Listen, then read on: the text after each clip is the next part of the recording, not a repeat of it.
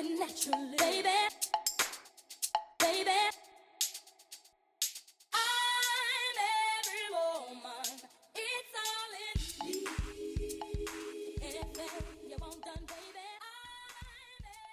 to Courtside Moms. I'm your host, Wendy Sparks. Today, my guest is Tyneeha Rivers, mother of Mikal Bridges of the Phoenix Suns. We have a lot to talk about, so let's get Tyneeha on the show. So, Tyneeha, I want to thank you so much for coming on the show. We are Sure. so excited to have you here with us and share your journey about how you raised Mikal to become a professional basketball player. Yeah. So let's start with you. Your story of being a mom at 19 and a college sophomore is similar to my own. So please Yeah. share how that changed your life. yeah, I look, I, I I definitely think it was some very tough times. Um, I remember calling home and telling my parents um, that I was pregnant and just um, sheer dis- disappointment, of course. And at the time, it was really so tough for me because I was a straight A student.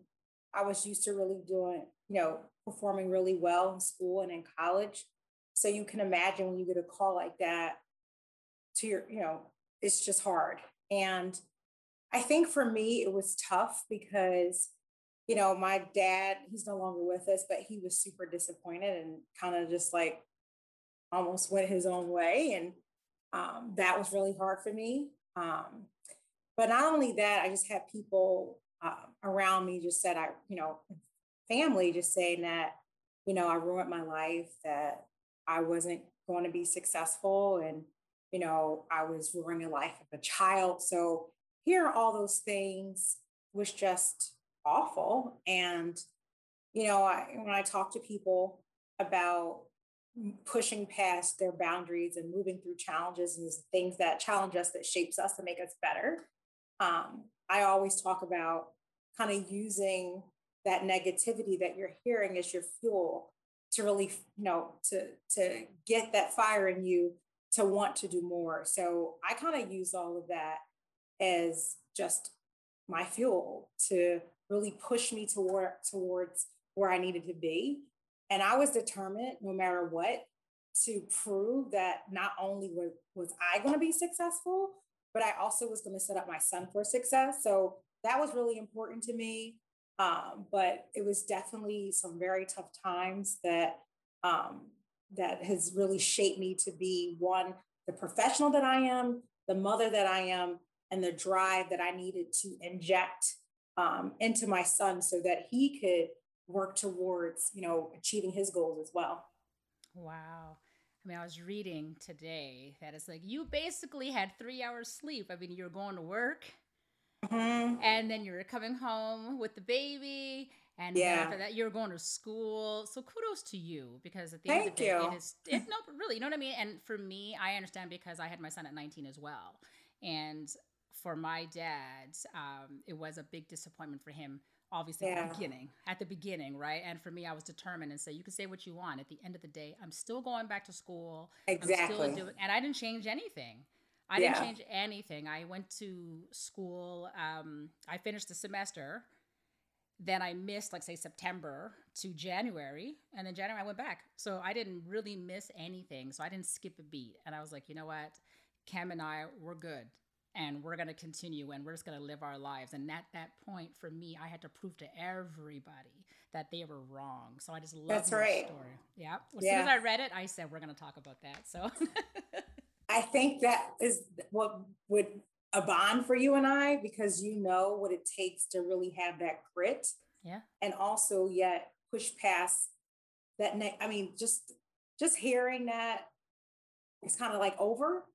Um, that's hard, uh, and for most people, um, they can't see past that. Yeah, you know. yeah. So Yeah. kudos to you Well, for, thank for you. to get to where you are today as well, because it's, it's certainly not easy. So I understand. You know what? And here we're two women. You know what I mean? We're two entrepreneurs. We're doing what we do, which we were told we couldn't do. And then here our boys are both in the NBA. So, Okay, let them know, Wendy. so Let's go, girl.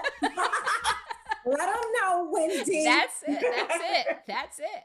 So you and I know the process, right? so okay. So now let's talk about your baby boy. Yeah. So let's talk about Mikal and basketball. And at Yeah. what point did he start playing? And did you see like, hmm, he's liking this sport more than any other sport, or did he really? Yeah. So it's funny because um, I had an interview early this morning, 6 a.m., by the way. So I'm still kind of floating on those three hours of sleep.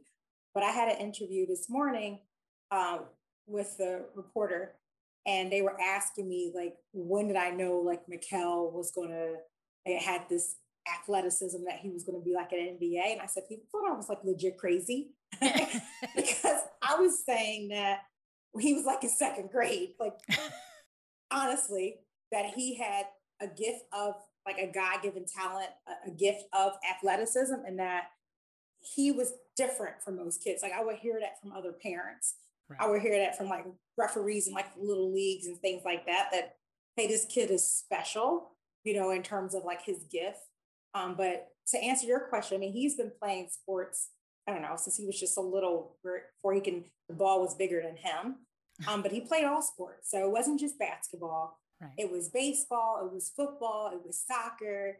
He played a, pretty much all sports until he got to the high school to high school, and I was like, okay, like we need to have a real conversation. yeah. Um, your goal is to be in the NBA, right? Yes. You want to play collegiate basketball, right? Yes. I said, okay, Hmm. we need to make a decision, and you need to hone in what really is that you want to do because he was playing football and he was kind of loving football too. And I was like, yeah, we're gonna get him out of that.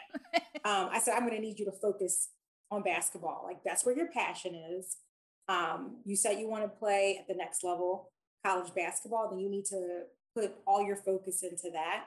Um, and he made a decision in high school to solely focus on basketball to get ready to play at the next level, which was, you know, D1. Right. Okay. So he went to Great Valley High in Yeah. uh, Malvern, Pennsylvania. So what were those games like, and when did he start talking, taking it like a little bit more seriously now?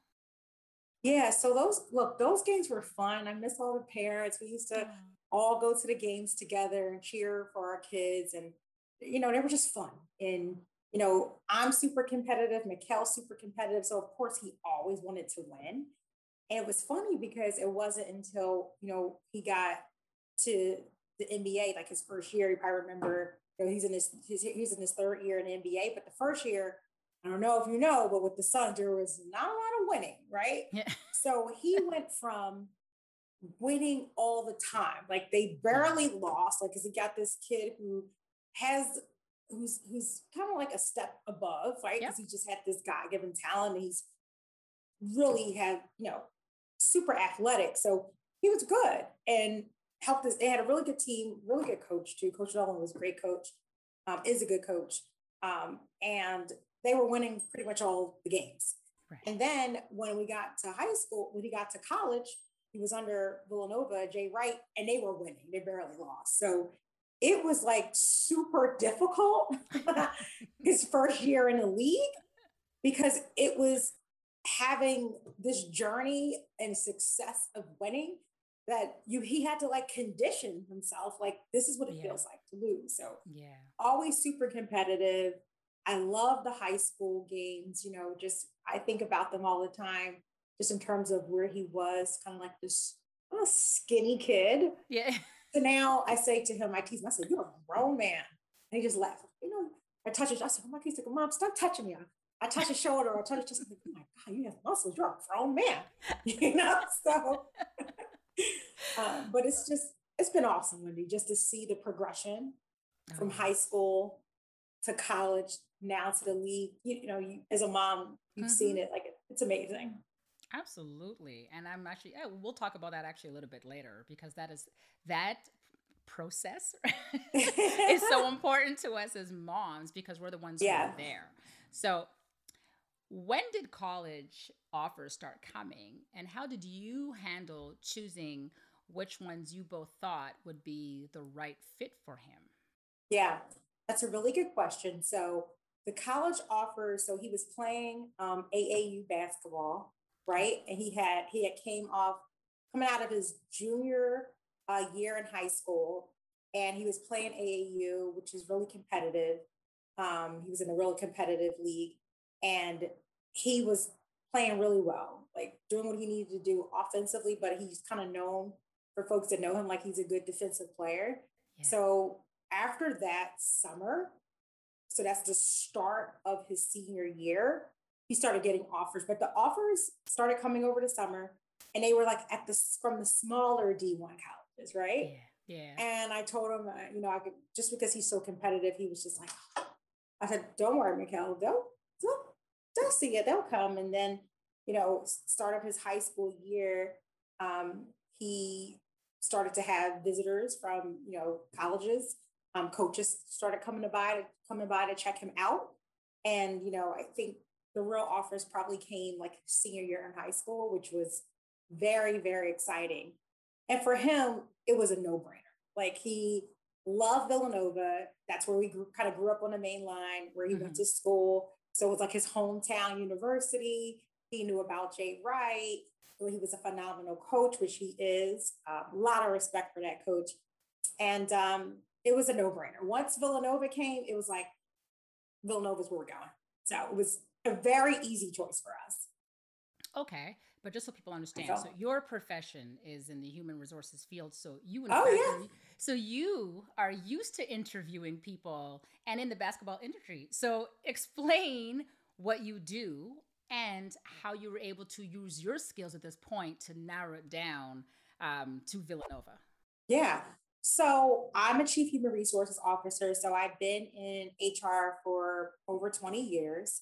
Um, my job is really, when I think about it, you know, of course, there's a lot of different layers into HR. So yeah. some that most are familiar with would be employee relations, like, oh my gosh, you got to fire people. I'm like, there's so much more to fire people. Okay. like, that's my least thing that I want to do. When you're doing your job right, you should have to fire people. That's right. But most people know employee relations under that bucket, right?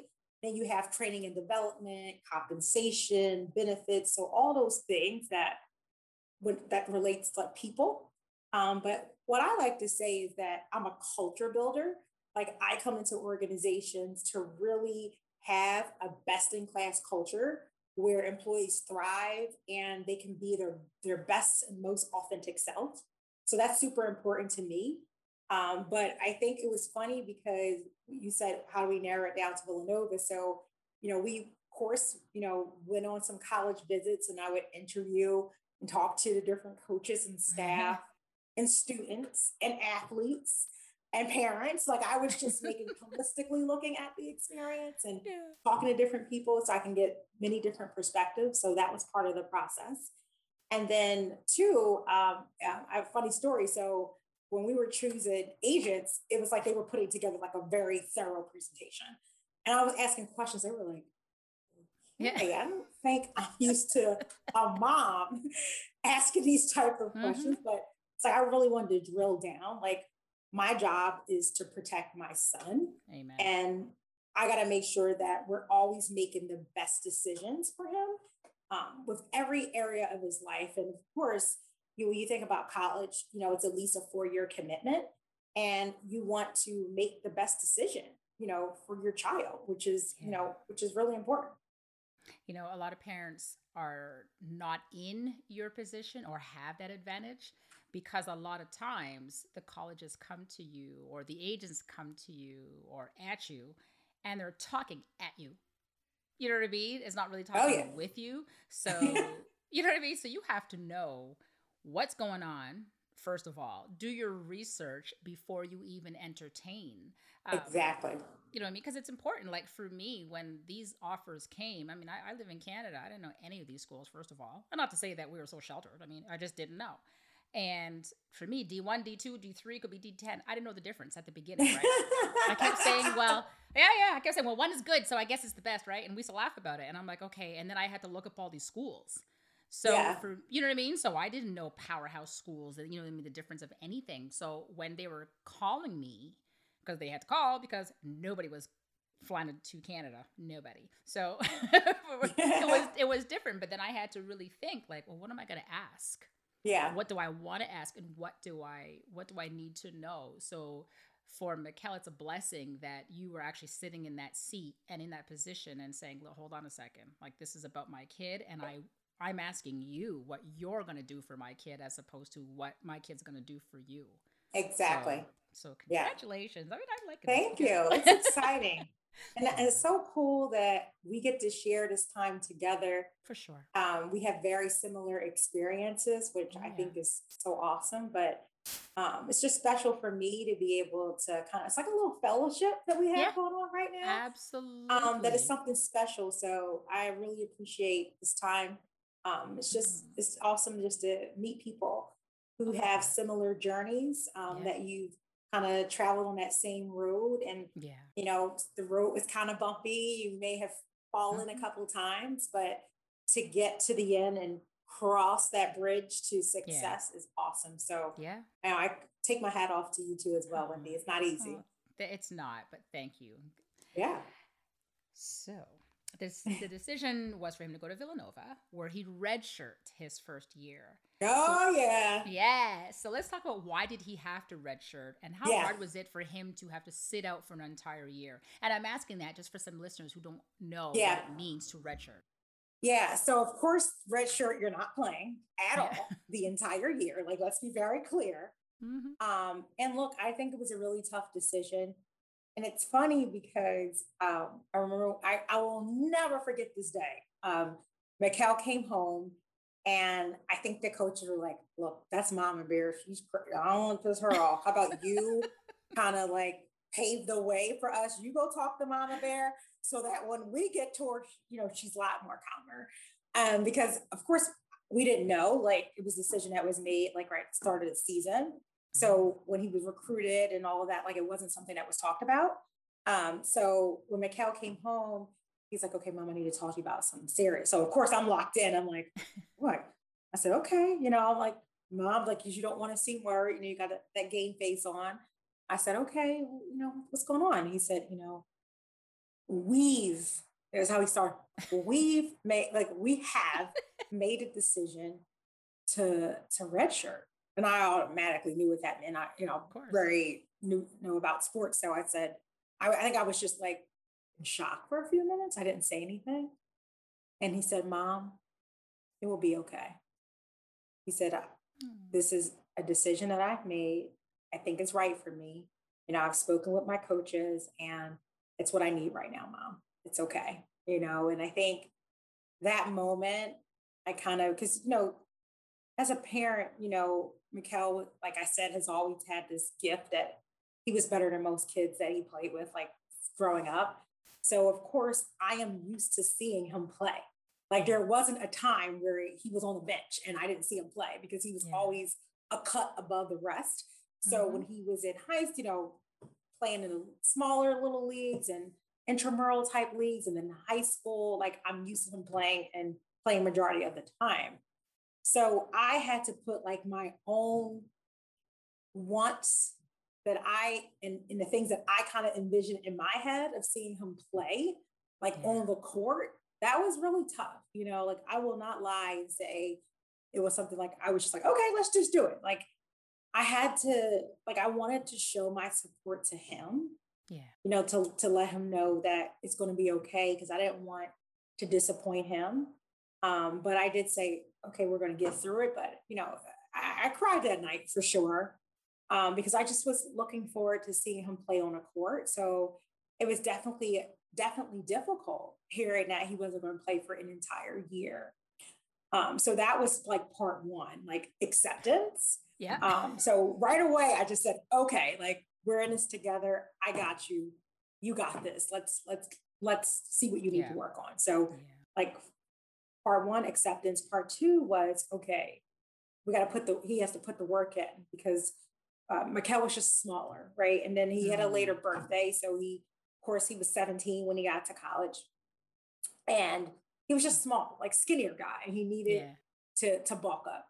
He was just too skinny. And when you think about playing at that level, you're playing against you know men Yeah. um, that are stronger and, and more physical. So he kind of took that time to work on being physically stronger and getting ready. But um, I definitely was on board. And, you know, it was something I was talking about earlier today. Um, funny um, that we're talking about this um, in terms of, for me, um, I wanted to make sure that I showed Mikal support. So guess what? Um, any of the Villanova moms would tell you I was at every single home game. Oh, awesome. I knew for a fact that my son was never going to get in. It wasn't going to be one of those things like there's a blowout and there's like they're up 35 points and, and surprise you get in and play like you don't you can't play at all. Yeah. Mm-hmm. so i kind of knew that you know he wasn't going to play but i wanted to let him know that there's someone in there that's showing up for you so you know that i support you and got your back. So i went to every single home villanova game and i went to most away games too. Like i wanted him to see me in those stands to let him know um, that I'm standing right there beside you and I got your back. And when you do get your opportunity to play, I'm going to be there for you the year you're not going to yep. hit the floor and for many more years to come. So it's definitely a tough time, but um, it was needed for sure. you know what? It's good that he came to you and you know what I mean? Like he accepted it first yeah. before bringing it to you. You know, what I mean, it's it's a tough decision. I mean, my son had to redshirt too, but his is because he left school, he left Pitt, um, in December, oh. and then we changed schools in January. So you got to sit out. I think I took it harder from him than him. I was like, wait, it's the whole three, yeah, I was like 365 days, the whole 365. I asked a thousand I'm not going to see you play at all. Sure. yeah, yeah, yeah. And the and the thing is, is that UNLV, um, the school he ended up going to or switching to, they actually came to Canada on a road trip. So Cam oh, had wow. to sit in his hometown where he grew up in Montreal and then he actually grew up apart um, with his dad in Ottawa and they went to both cities and he had to sit out.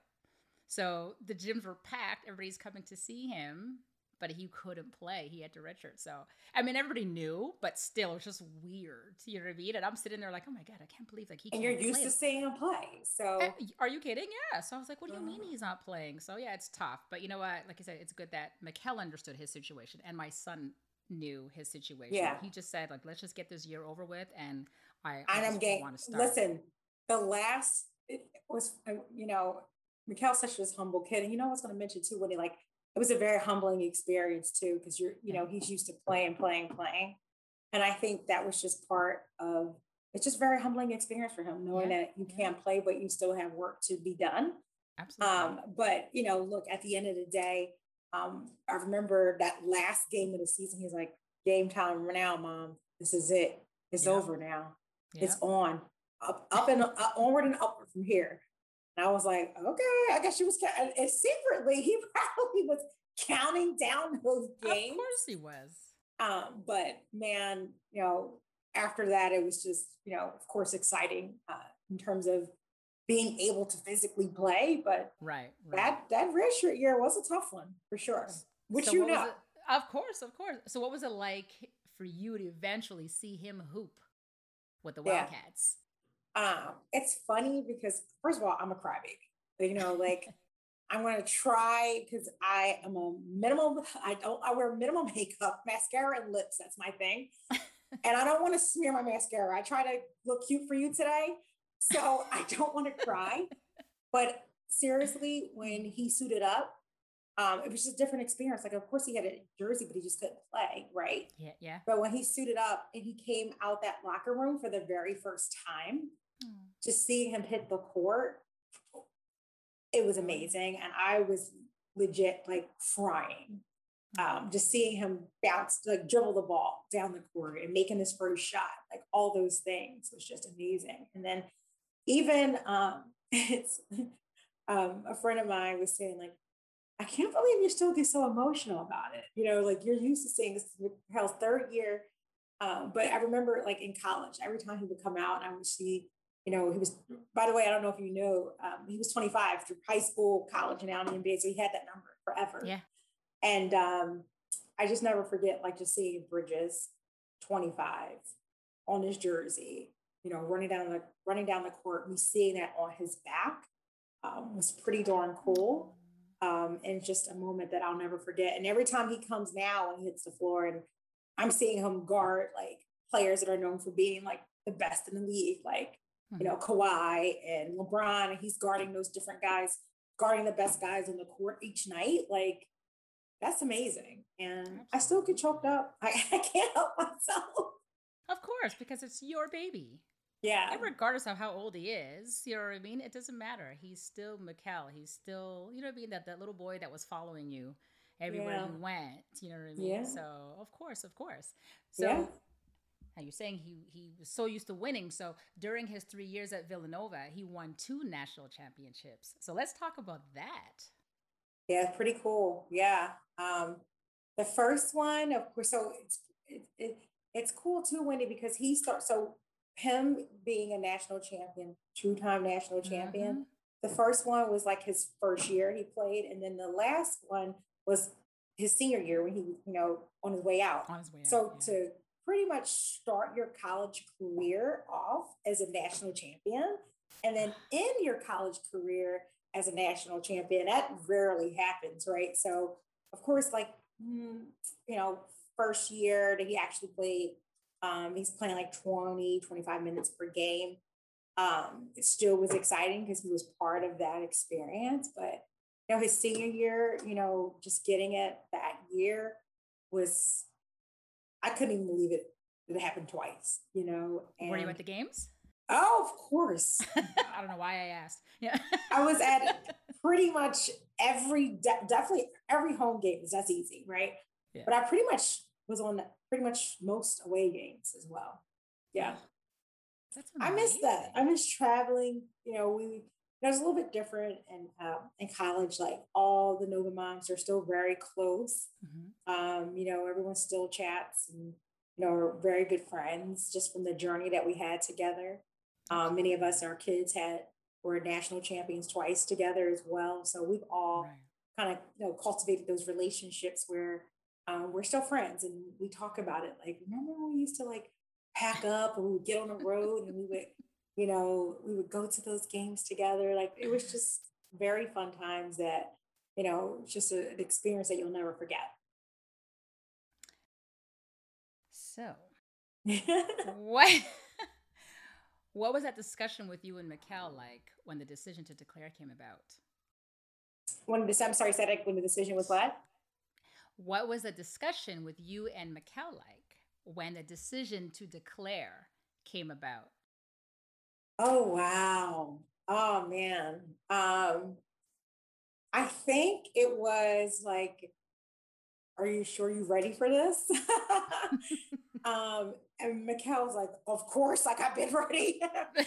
and you know, for me, I just wanted I thought it was important to me too because you know, you can attest to this just being a young mom in college and having to juggle it all you know our college experience was much was much differently from you know the, the average college student right? Yeah, yeah, yeah. but for me getting that degree just meant so much to me. Um and i wanted that for him you know? So he was like mom he used to always say you got your papers mom you know like it's time you know so it was he was definitely ready and i think at the end of the day it's like all right you got you're coming out of here with your degree so i'm ready you're ready let's do this no, but it's good because it's important that as parents Yeah. we're on board, right? oh yeah and and you know we need to feel comfortable as well because our kids don't necessarily know what they're getting themselves into. Um, they just want to play but there's a They lot that play. go behind it right? So you understand the importance of graduation. You understand Yeah. the importance of getting that um, you know what i mean? Mhm. like getting that degree. Not to say that our boys don't but at the same time you know i mean? Their focus a lot of times when their goal is wait hold on. We can make it without the degree. Yeah. and you're like no no no. Make it with the degree so you know what I mean? You're gonna make it, but you got it. You know what I mean? That's that's so important. So it's um, I remember they had like this ceremony at Villanova, and um, all the fans were chant, chanting, "One more year, one more year." And Mikal was shaking his head like, "No, I don't think so." and um, it was too funny because whenever, like, if I'm at a game or something, we kind of like lock eyes, you know, and um, they were chanting. One more year, and he looked at me like, and I looked at him, and we both shook our heads like, nah, we're, we're ready. sorry, sorry, Villanova. We will love you forever. You'll forever be in our hearts, but we're, we're out of here. yeah, for real. It's like, thank you, but see you bye. Peace out. Yeah, yeah, yeah. That's the best, though. oh my God. So let's talk about draft night. So Yeah. your Oh. draft night must have been interesting. So let's It was start- crazy. Oh yeah. So I want to start from the beginning to the end, from you getting ready to him being drafted um, number 10 to the very organization that you you work for I to know. the trade to everything. So just tell Yeah, me all so about you that awesome night. So you know that this was like a question that I feel like has haunted me for years, Mhm. right? Like Mhm. even this morning when I told you I had an interview with a reporter this morning, it still came up like, how did you feel about that draft night? How did you feel? Like So I'll take so just going back, um, just pre- in preparation for right. the draft night, like traveling to New York, you know, checking into the hotel, like just knowing what was ahead of me. Um, don't know, it was just so surreal. You know, I had a thousand different emotions going on, like excitement, of course, you know, a sense of pride, you know, and I was so proud of Mikal.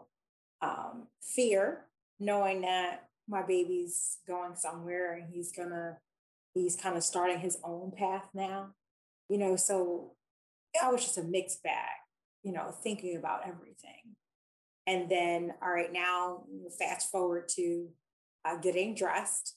Um, and I had someone actually come in and do makeup. So uh, that was just a crazy experience in itself. I'll spare you the details, but I remember um, I, I don't wear lashes, but that was the one time in my life where I wore lashes.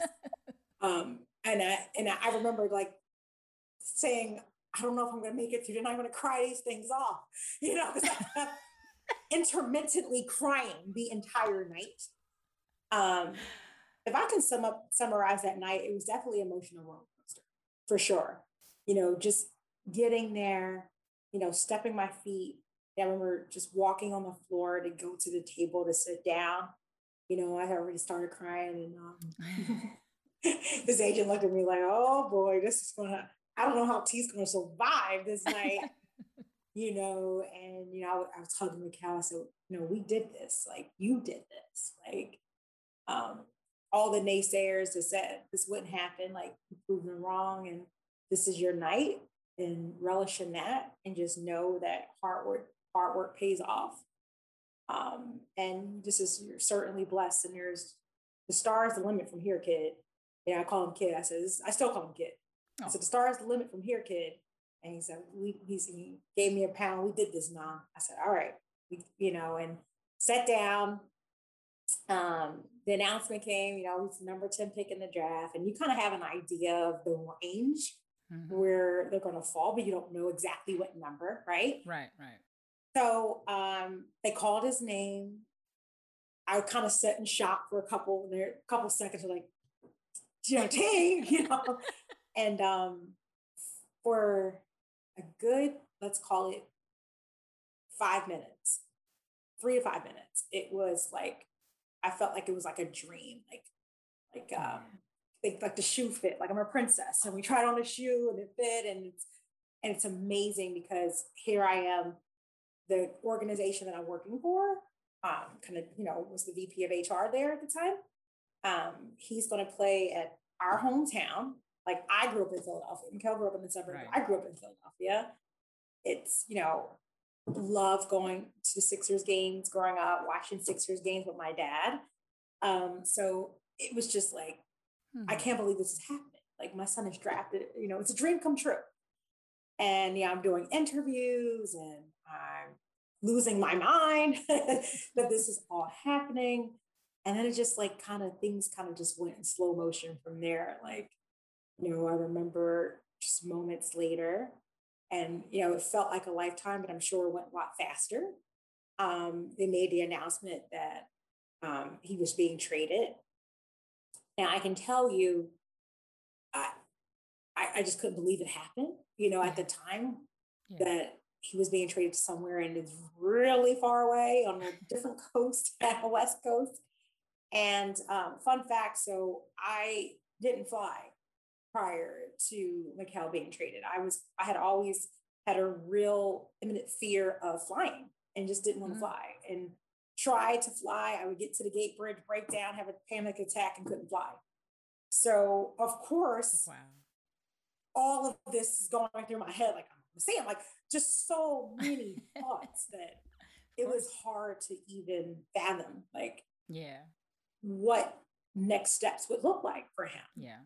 Um, but I think at the end of the night, I just remember saying that it is still truly a blessing that my son was a number 10 overall pick in the draft. And that is amazing. And that is yep. to be celebrated.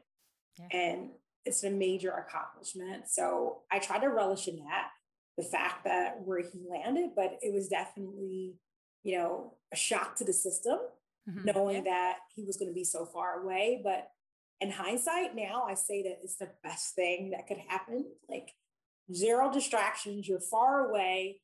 Um, you can kind of focus on ball like you have nothing else, like you don't know anyone here. Yeah. Um, so it was definitely a blessing in disguise. And um, now playing under Monty is just great. He's an amazing coach. Um, but of course, when it first happened, um, when it first happened, it was really hard to see past how we were going to really make this work. It was, yeah. it was definitely, like I said, an emotional roller coaster, but at the end, it was still worth it. And I wouldn't trade it in for the world. Just, Absolutely. you know, things happen for a reason and you, you go. embrace it and click your heels and keep on moving. That's it, man. You gotta roll with the punches. I mean, like you're saying, the, bless, the blessing is that he made it on a team.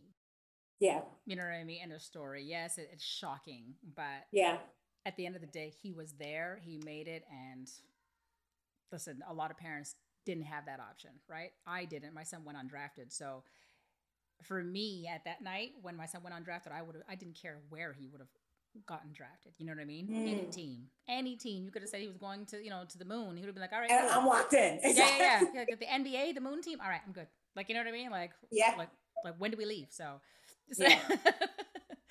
so um, and guess what? I'm flying all the time, and uh I never thought I would get past that, but listen, look, things happen. You. you move with the punches.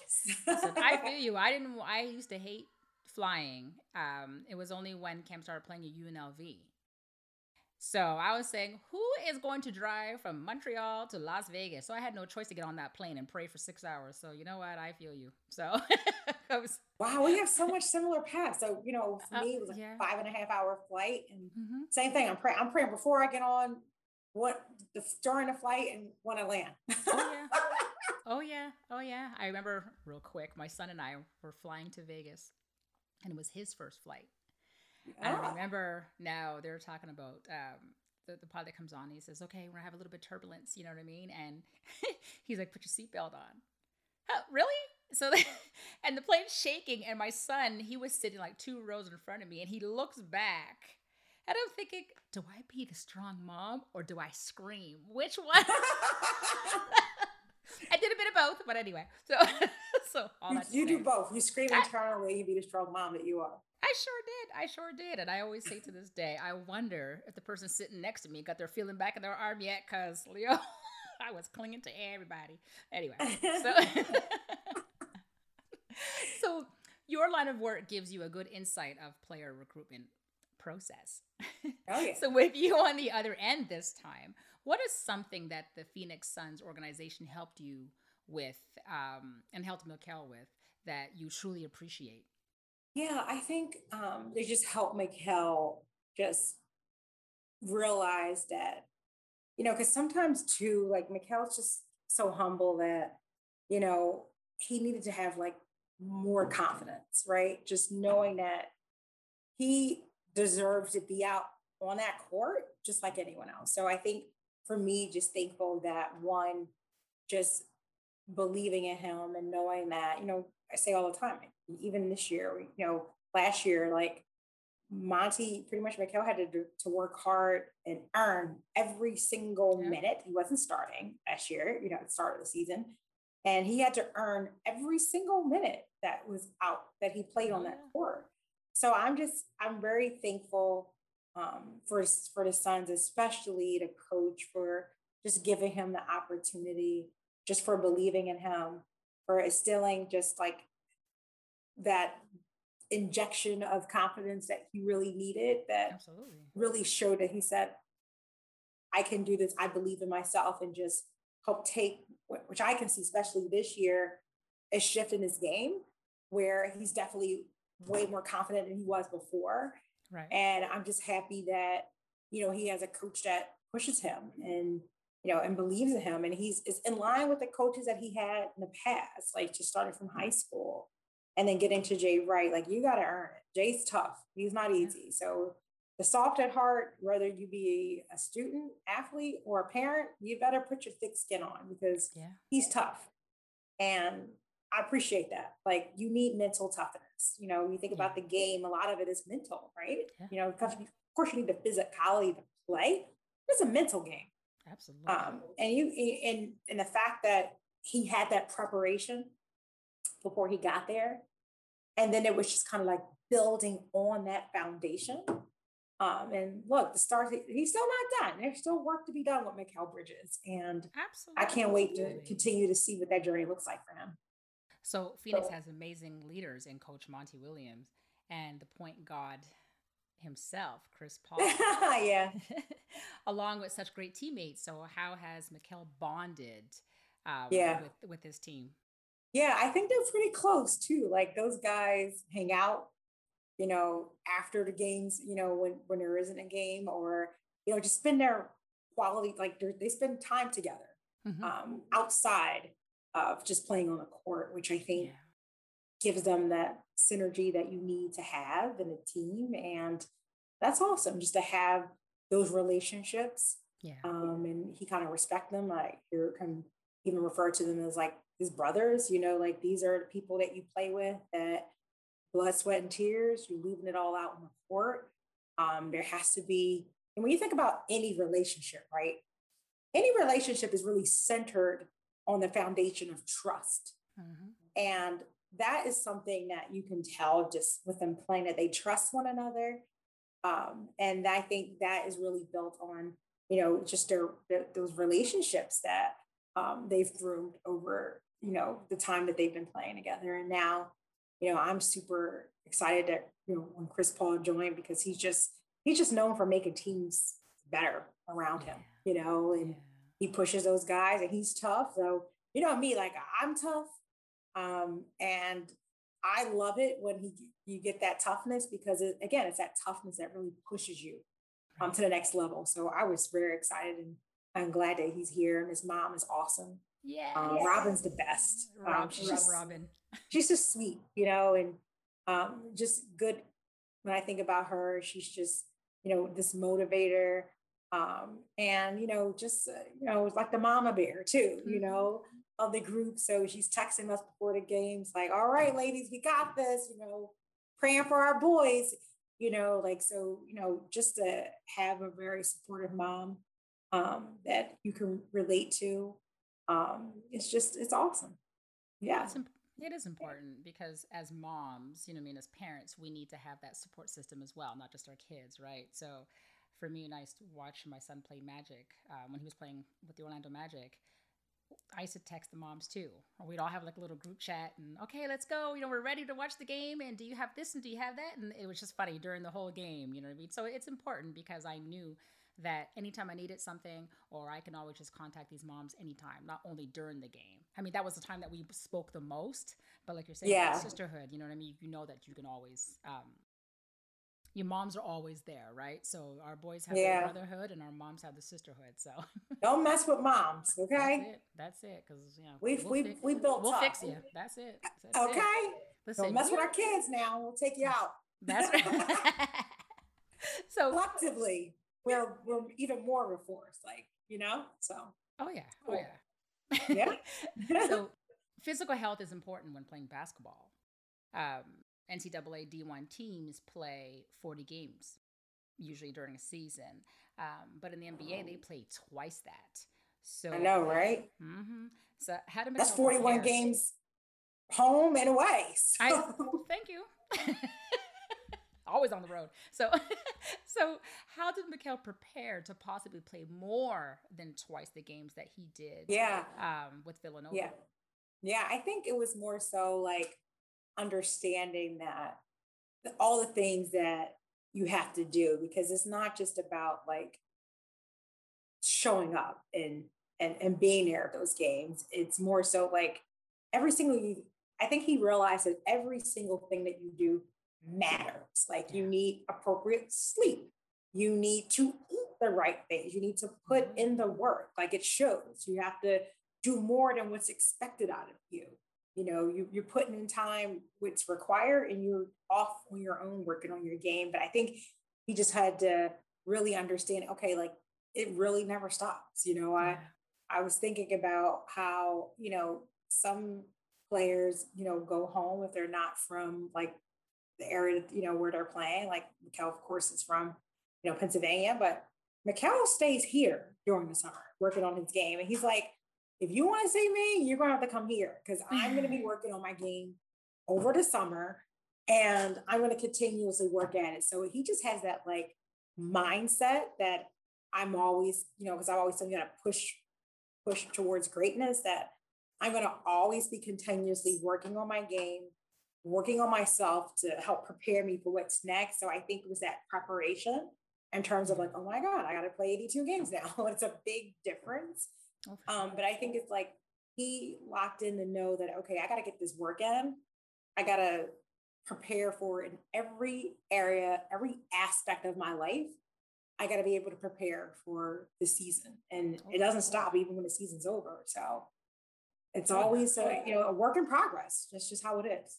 Yeah. If you had to guess, what is something that Mikal learned from Villanova that he carries with him today?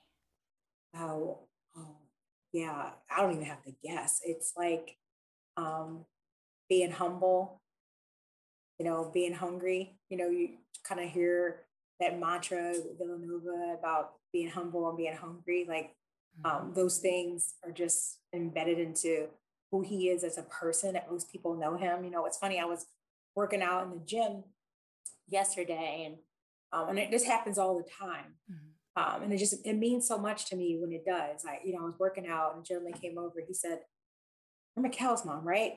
I said, "Yeah." He said, "You know, he's one special kid. You raised him right." I hear that all the time. That he's just a humble kid, um, and it's always nice to hear. It never gets old because it's just nice to know that he is who he was prior to the NBA, and that's who he's always going to be.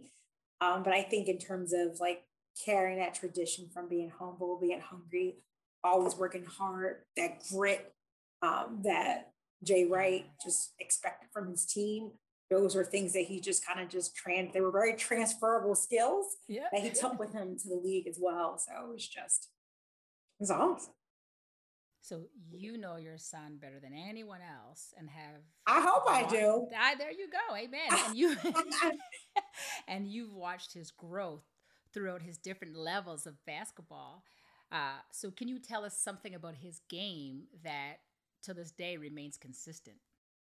Oh, I think that defense, you know, like Mikal's all over. I was, I was laughing today because I remember I was thinking about um, where, you know, they would play in those like fun little games that, Mhm. you know, they would pull all like the best players out of each school and they would kind of play in a, a game. I, I kind of think of it like a, you know, very similar now, maybe like a celebrity game, but it's like one of those games where they all bring the best out of the best and they play together.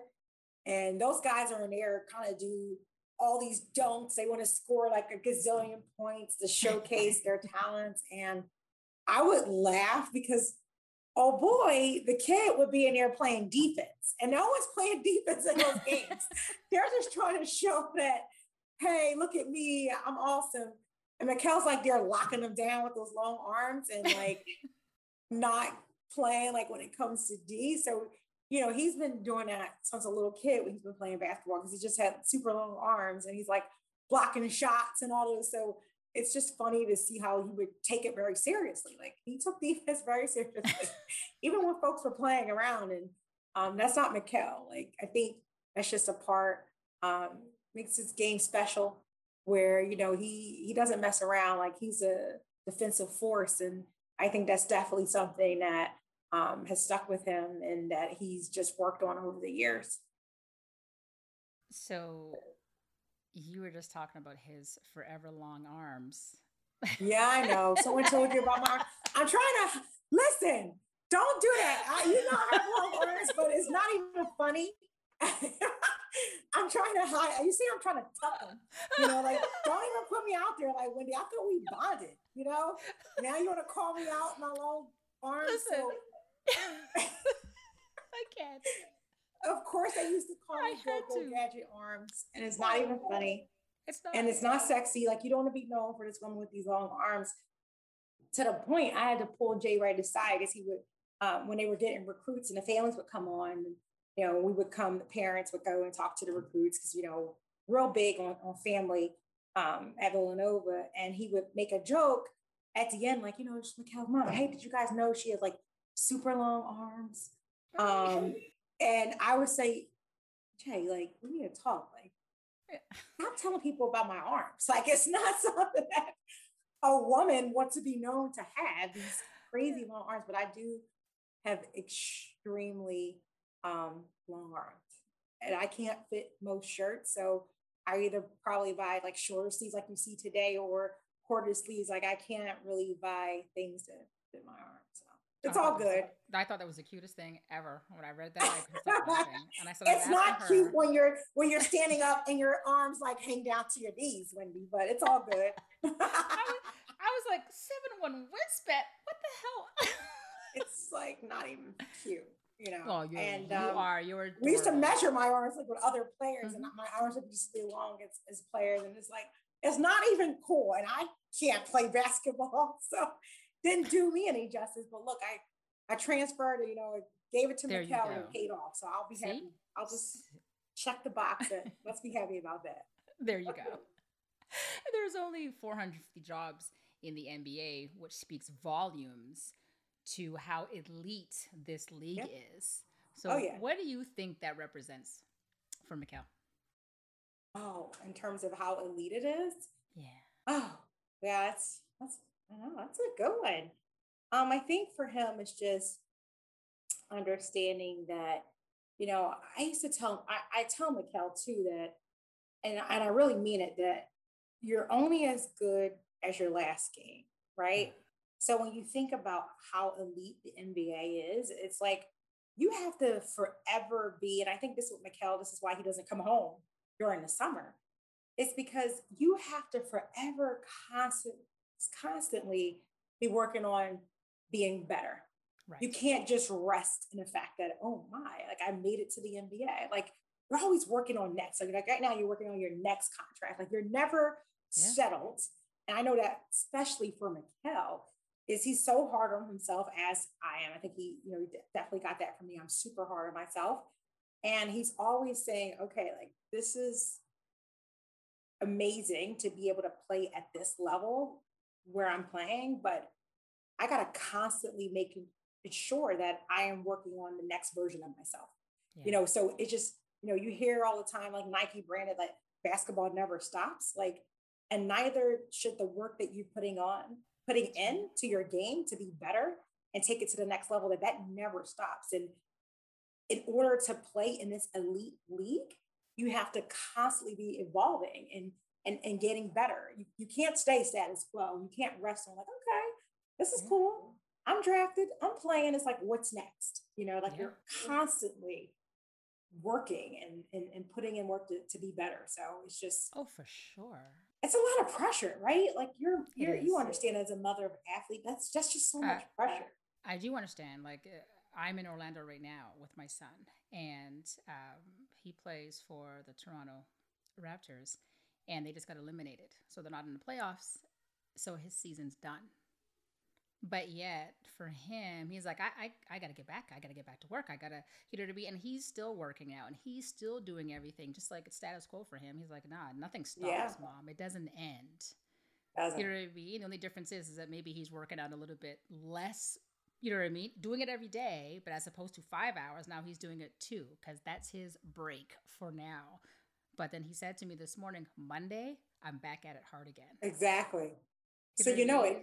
That's it, it. you're never stop. stop. No, Yeah. yeah. doesn't stop. And as a parent, you're just like, okay, you know, like you're, you're being that supportive parent. yeah. Um, but you know, it's just something that con- that they're constantly working on, and Yeah. you know, you- just the amount of pressure that they have. Sometimes you kind of wish, you know, as a parent, you know, you wish you can carry the burdens for your Yeah. children, you Yeah. know. Absolutely. And I remember, you know, just when you know him being sick, it's like I wish I could just transfer that fever over to me, you know. yeah. Um, but sometimes you wish you can carry the weight of the pressure that they carry with them Yeah. to constantly just be better and and and wanting to do something, you know, just break out of the shell to do, you know, to, to kind of be noticed even. It's like that pressure is a lot. And you know, sometimes I wish I can take that pressure off of, you know. Yeah. I, I tell my son sometimes, I say, you know, there's a lot of noise, you know what I mean, around you. Um, Yeah. Whether it be, you know what I mean, the, the demands, a lot of demands coming from Lot of- lot of demands. Yeah. So, Pulled in so many him- different directions. and they just don't know where Yeah. to go. Sometimes he's just like, well, I, I want to stay loyal. And I tell him it depends on who you want to be loyal to. You know what I mean? I said, start by being loyal to yourself. And you know what I mean? Just start pushing away the noises because it's not doing you any benefit. So as parents, you know what I mean? Like you're saying, you want to take that on. And I laugh because now he has people calling him. So I say to him, I'm here, like with him in Orlando. So I said to him, tell him to call me. And he's like, all right. So it's just funny because you know what I mean? So you got, like you said, the mama bear, but the people calling me don't think I'm a bear. Let me tell you. That's not the word. Okay, don't don't play with mama now. That- don't play with mama. Hello. And he laughed and he laughs all the time because people are trying to get at him. You know what I mean? He's like, call my mom. like, That's that's it right on down, right? Yes. Yeah, yeah, yeah. They're not calling mama with that. They already know, like, I'm okay. I, I think I got my answer. I don't need, I need to call your mom. I'm good. Yeah. Yeah. That's exactly what I got today. It's okay. It's okay, Wendy. I'm, good. All right, bye. Click. And I hang up. So I'm gonna start. You know what? I'm gonna start sending my people my way. When I- you know when I when I got some hard conversations, I'm gonna say, give Wendy a holler. you know what? Give me a holler. Sometimes, you know what? You, you just have to listen. Sometimes you just have to divorce people. You know what I mean? Yeah, like deuces, like you're out. Like thanks, exactly. thanks for coming to the show, but you know, I mean, the curtains are closed and that's it. We're done. So Nice life. I'm Uh, out. yeah, if Yeah. you want to, yeah. So, so what is it like for you to attend these playoff games, watching your son guard LeBron James? Oh man, it's it's crazy. It's a lot of pressure for Yeah. me, even though I'm not playing. It's like I have so much nervous energy. I'm sitting here like I'm bouncing in the seat. My leg is shaking. Yeah. Like it's just, oh man, it's like, you know, you want you want the team to do well. You know, you want, of course, your your child to do well. Like, of course, mm-hmm. I want my son to show up and, and do well. And it's just, it's you know, it's again, like we talk about that emotional, going back to that emotional roller coaster. It's like you mm-hmm. got a lot going on. Like you got excitement, you're nervous, is all get up. Um, yeah. and you just you know you want to and then because i'm super competitive like i ne- i want to win you, you know bottom line hands down you know so of course going to the playoffs like it's crazy like this is Raquel's first year going to the playoffs so you know i told you about how mushy i am which i don't love um, but first playoff game you know seeing them play it's like Hmm. I'm like trying to fight back the tears and um it's just it's it's crazy that this is real. Like that's my baby out there um on the court guarding LeBron on the biggest stage of his life. You know, Yeah. like that is crazy that it's happening. And you know, I have to pinch myself sometimes to say, like, this is is this really real? You know, and Yeah.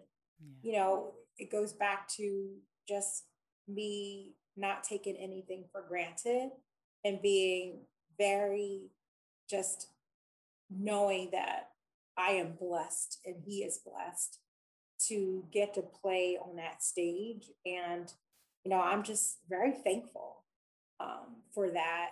And, um, and I, I want them to win. I want to keep going, you know? Of course. Of course. I don't want it to end. Nah. so tell me, what is it like being the courtside mom to Mikal Bridges? Yeah, it's so cool. Um, first of all, when I heard what you were doing, it was just like, man, hats off to you, Wendy. Like, it's so cool to have this platform to be able to just bond with other moms. Like, I feel like we have this, you know, goes without saying, like this sisterhood yes. that we have with one another. So it's so exciting. And I love being a part of it, just being able to have those connections. And we, again, like many of us, even though we may have uh, traveled, of course, on different roads and our lives may be very much differently, but we still have that connection of being a mom. And, you know, being a mom of an athlete, like they put so much pressure on themselves and just the amount of work that they put in to get there to where they need to be. So many sacrifices, I'm yeah. sure, as a mom that you had to make that we have to make that we continue to, to make. Yeah. Um, and look, it's just this is like an amazing community, Wendy. So shout out to you and your team Thank for you. doing um, just having this platform at Courtside Moms to for us to be able to kind of bond over our experiences together oh, sure. and kind of really just I look at it as like our little support group, you know, Absolutely. like we're supporting one so, another on our journey. So that's super cool. You know, last night um, I was talking to a friend of mine and we were talking about the show. And it was just funny because she was like, Y'all are the manufacturing companies, right? And she says, And the products are your babies. And I was like, Huh. So and it's just okay. funny. You know what I'm saying? So it's true. And I was like, okay. And she yeah. was like, it's just a good platform. She says, because everybody talks about how proud they are of their children. But people don't usually talk about professionals. You know what I mean? They're no different than anybody else. Yeah. They're still you know our children. They're still exactly our babies that we've yeah. raised that are now grown grown men um, yeah. that are doing what they love to do but it's enormous just responsibility, right? Mm-hmm. That they have. And of course, we can't get out there. Look, sometimes I'm out there like, don't play with him like that, LeBron. You have to answer to me. You know, I'm talking trash. you want some of this? Don't make me come out. You know, like so. Oh my god! Like... So I have to ask you: Has Mikal ever been? I guess in a fight at a game, or was there any kind no. of physical altercation? No. Or now you sound disappointed. No, because I'm ready to fight for him sometimes. That, okay? That's why. Like, that's why I'm asking because I can see you taking the earrings off and giving them to somebody and running down there. Yes. You know, okay. grease up my face like the, yes. you know, like the boxers do, so I don't want any scratches or you know any bruises on me. Oh you know. but no, I'm sure. Like, look, oh, he's not mic'd up, right? So I don't know what he's saying. So he's very he's encouraged to use whatever he needs to say. Um, I'm totally open to that. Like, do your thing. Um, but no, he's never been in a fight. I'm afraid that you guys might have to pull me down, like hold me down. Hmm, that's why I'm asking. I'm out there. Like I, probably, I'm one of those crazy moms that you're like, oh my god, like this is. Is she really an executive? What is going on? I just see, about that at the time. I just see Mikal's mom jump over like five chairs onto the court. You know. so, um, thankfully, no, no fights. Um, we have not been in any fights. Together. She said we. I love it. You know what? I I figured I have to ask her this because yeah, you, you could tell you're that mom that you don't take nothing from nobody. That's your baby. Oh, don't don't play don't play with yeah, my kid. I, I, take it very seriously. You see, that's what happens um, when you have kids. This is the advantage off. of us. That's right. This is the advantage of us having our kids young. See? Yeah, exactly. Yeah. Well, exactly. Thank Look you. now, just because he wasn't in a physical altercation, he gets, you know, he gets you know, you can tell there's, an elbow, there's a jab, like it's a physical game. And I was just like, oh wow, like in LeBron's, I could see him putting his all his weight, he's strong, he's all get out, like he's putting his body on. I feel like it's a fight, you know. like, it's a it's a fight that is allowed to happen.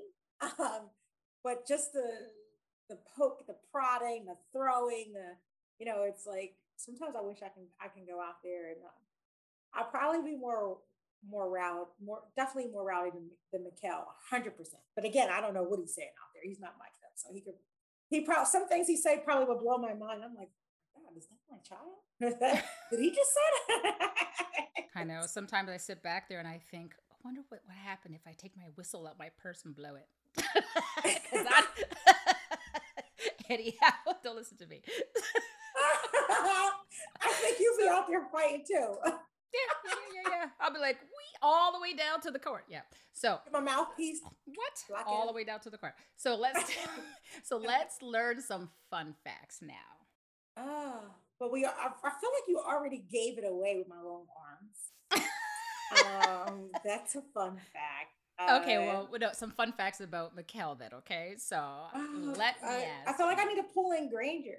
His girlfriend's here. Like Oh. Granger, what's some fun facts about Mikal? Oh, I'm. I can. I have a question I can ask you. Yeah. So, what is Mikal's go-to dish that you make that he must have? Oh, that's a good one. Chicken and shrimp teriyaki. I make a mean chicken and shrimp teriyaki. Now, before, like I'm not really eating much meat now, but uh, and neither was Mikal. He, who knows?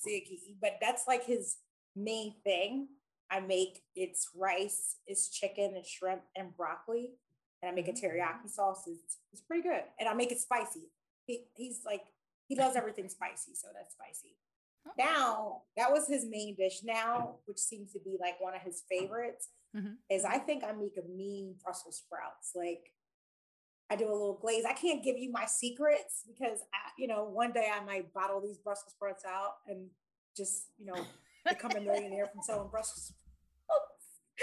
But he is obsessed with my Brussels sprouts. And then every time we go to like a really nice restaurant, we're like ordering Brussels sprouts just so we can compare them to my Brussels sprouts. And I have not found a restaurant that makes Brussels sprouts as good as I as good as I do currently. Okay, well, I'm gonna have Any. Brussels sprout cook out there, like any chef, let's let's get your sprouts out and step up to the you know step up to the plate for tea. And I don't know, I, I feel like I, I do really good. It's just Well, I'm willing to try them because I hate Brussels sprouts. So Like, I mean, let me tell do you. Do you? As a child. Okay, child, well I I, have to make you some. I was a child. I wish I had a dog because my mother used to make them all the time. It was if like it was the only thing that the grocery store had, and they were gross. Well, how- were they like soggy or mushy, or did they have like a bite to? Do you remember? I don't want to remember. That's like mental abuse. Let's move on. Oh, stop it! It Yeah. no. So, what is one childhood item that he couldn't live without other than a basketball? Oh wow! You know, you took that. Um, probably he still doesn't live without it. Is um the gaming remote? that kid loves. You know, he loved video games, and he still mm-hmm. loves video games. Still plays them to this day. You know, so grew up as a young lad playing video games, and now he has this whole like gaming experience. When you go into like the room, there's like special you know, gaming screens and gaming chairs, lights and microphones. and it's a whole thing. So it definitely is that one thing that he is taking with him as a grown man. He loves those video games. You know, at the beginning of um, when we started asking these fun fact questions, the original question was, "What is one childhood item your child couldn't live without?" Everybody said basketball. So we added other than basketball. And now Exactly. everybody's saying gaming system, Xbox, PlayStation. Now I'm gonna have to add that too. I'm gonna have to add that too. You have to add that too. Yes. But it's legit. Like those those video games are like Yep. no joke. And it's part of and like every mother's gonna say nothing. It's like when once I say no, other than the basketball and the video game, they're gonna nothing. listen, what else what else is there to life besides basketball and video games?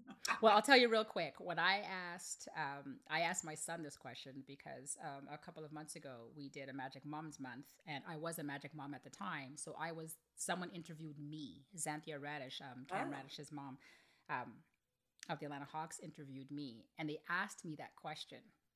And she asked me that question, and it was funny because I asked my son. I said, "Kim, I said, like, what is something that you couldn't live without?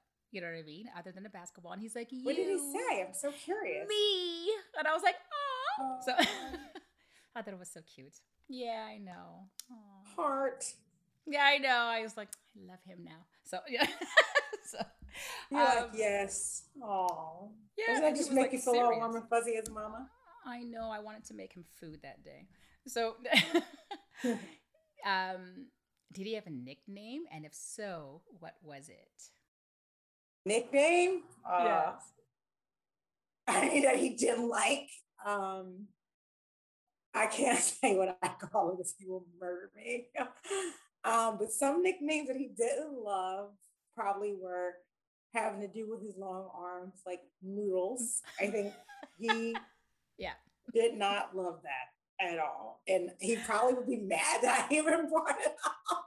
You know Like- what? I was going to. I was going to say to you, if you would have said another name, I'd have been like, and what happened to Noodle? Yeah, he hates noodles. He does not like it. And uh, but it was definitely a nickname and uh yeah. he would he would be legit upset. so now I'm going to ask you advice. So, what advice would you give to another courtside mom about dealing with a coaching decision that she did not agree with? Yeah, that's hard, right? Because there are times like sometimes we want we know, you know, we want the best for our mm-hmm. children, right? Like for our sons, we want what's best for them.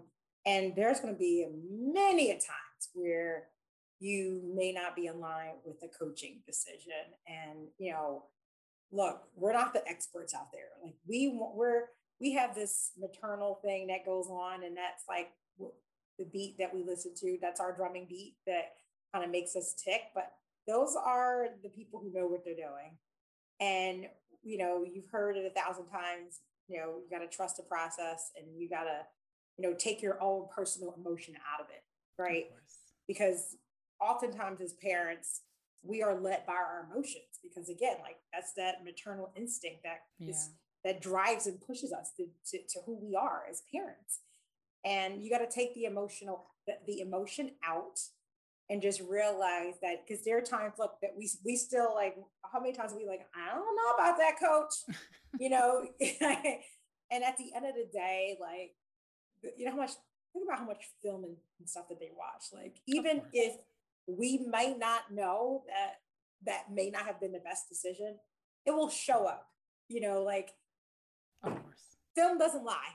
Like you know what i mean? Like they're and and look how many times have you talked to coaches too and they're like they make they don't always make the right decisions but Oh, they're hired for a reason and we got to let them do their job so we got to take a step back take our emotion out and just let our sons game speak for themselves So if you and I were sitting together at a game, would you tell me to put my whistle away?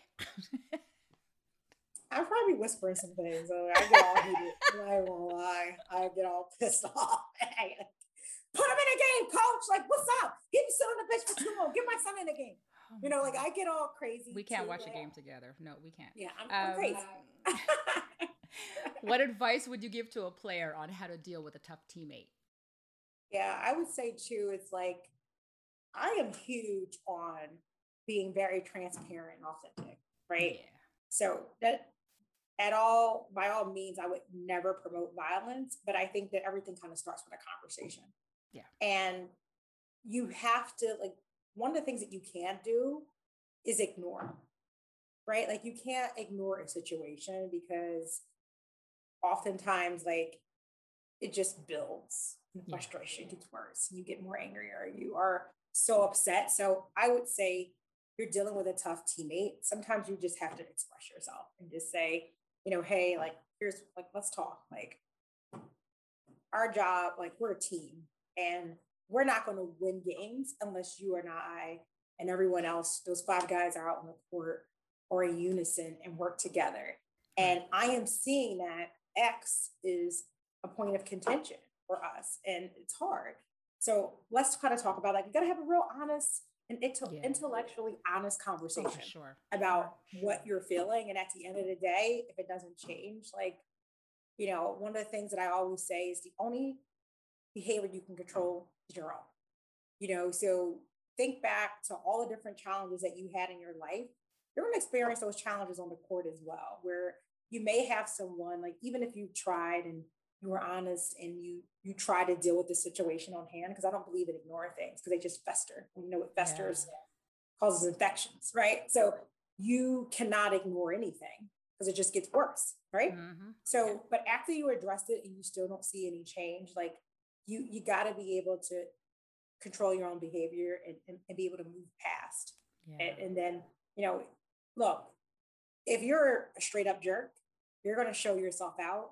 And look, at the end of the day, coaches want to win games. That's their job. They don't yeah. win games, they get fired. So if you are prohibiting them for winning from from uh, preventing them from winning games, you know what that's yeah, going to be. So absolutely, don't let it play itself out. So address the issue. You've tried, you don't see change. The only behavior you control is your own. Now, my last question. okay. If you could only give one piece of advice to another courtside mom, what would it be? Ooh, one piece of advice to another courtside mom is I would say, look, I am a person who is rooted in my faith. You know, my parents are ministers, which is who I am. I would say that everything um, starts and ends with prayer. It's just who I am. I pray about everything. I believe that prayer changes things.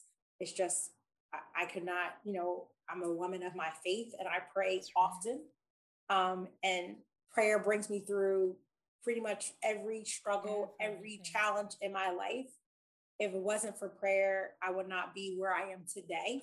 So my piece of advice was you better you better be a prayer warrior, okay? Like yes. this is this journey is no joke. And it brings so many different ups and downs. And you know the things that we experience as as parents of athletes are not always easy. And we deal with a lot. Um, mm-hmm. our sons deal with a lot. And you cannot get through this without praying. So that would be my one piece of advice for sure. P-r-a-y i 1 million percent absolutely agree. Prayer is yeah. everything and that is something that is like vivid in my life and something that is necessary. Oh yeah. So i love hearing that for you. That yeah pray and ask for forgiveness because you come from my boy i'm gonna come for you. So i'm gonna pray. I might have to you know hurt you you do something to my kid and then i will ask for forgiveness and i'll pray again. So it all great. See? See, see? You know. You are fantastic. I really love spending time with you, Tania. Oh my gosh. Me too. Oh, this was a great interview. I learned so much about your son and so much about you and your journey. And your journey is fantastic. And, you know, I just, it reminds me so much of my own. But yeah. at the same time, I'm loving just hearing you and how it worked and is still working for yourself and Mikal. And I wish him so much luck moving Thank forward you. in his career. And may he have the longest career ever. You as well. Thank uh, you. yes. Appreciate are, it. This has yes, been fun. Yes, yes. And I thank you so much for coming on Courtside Moms. Thank you. I'll come back. Yes. I'll absolutely. come back with some Brussels sprouts. okay. We'll like Oh, I listen. I I probably will. Thank you. Thanks for having me. Have a good night.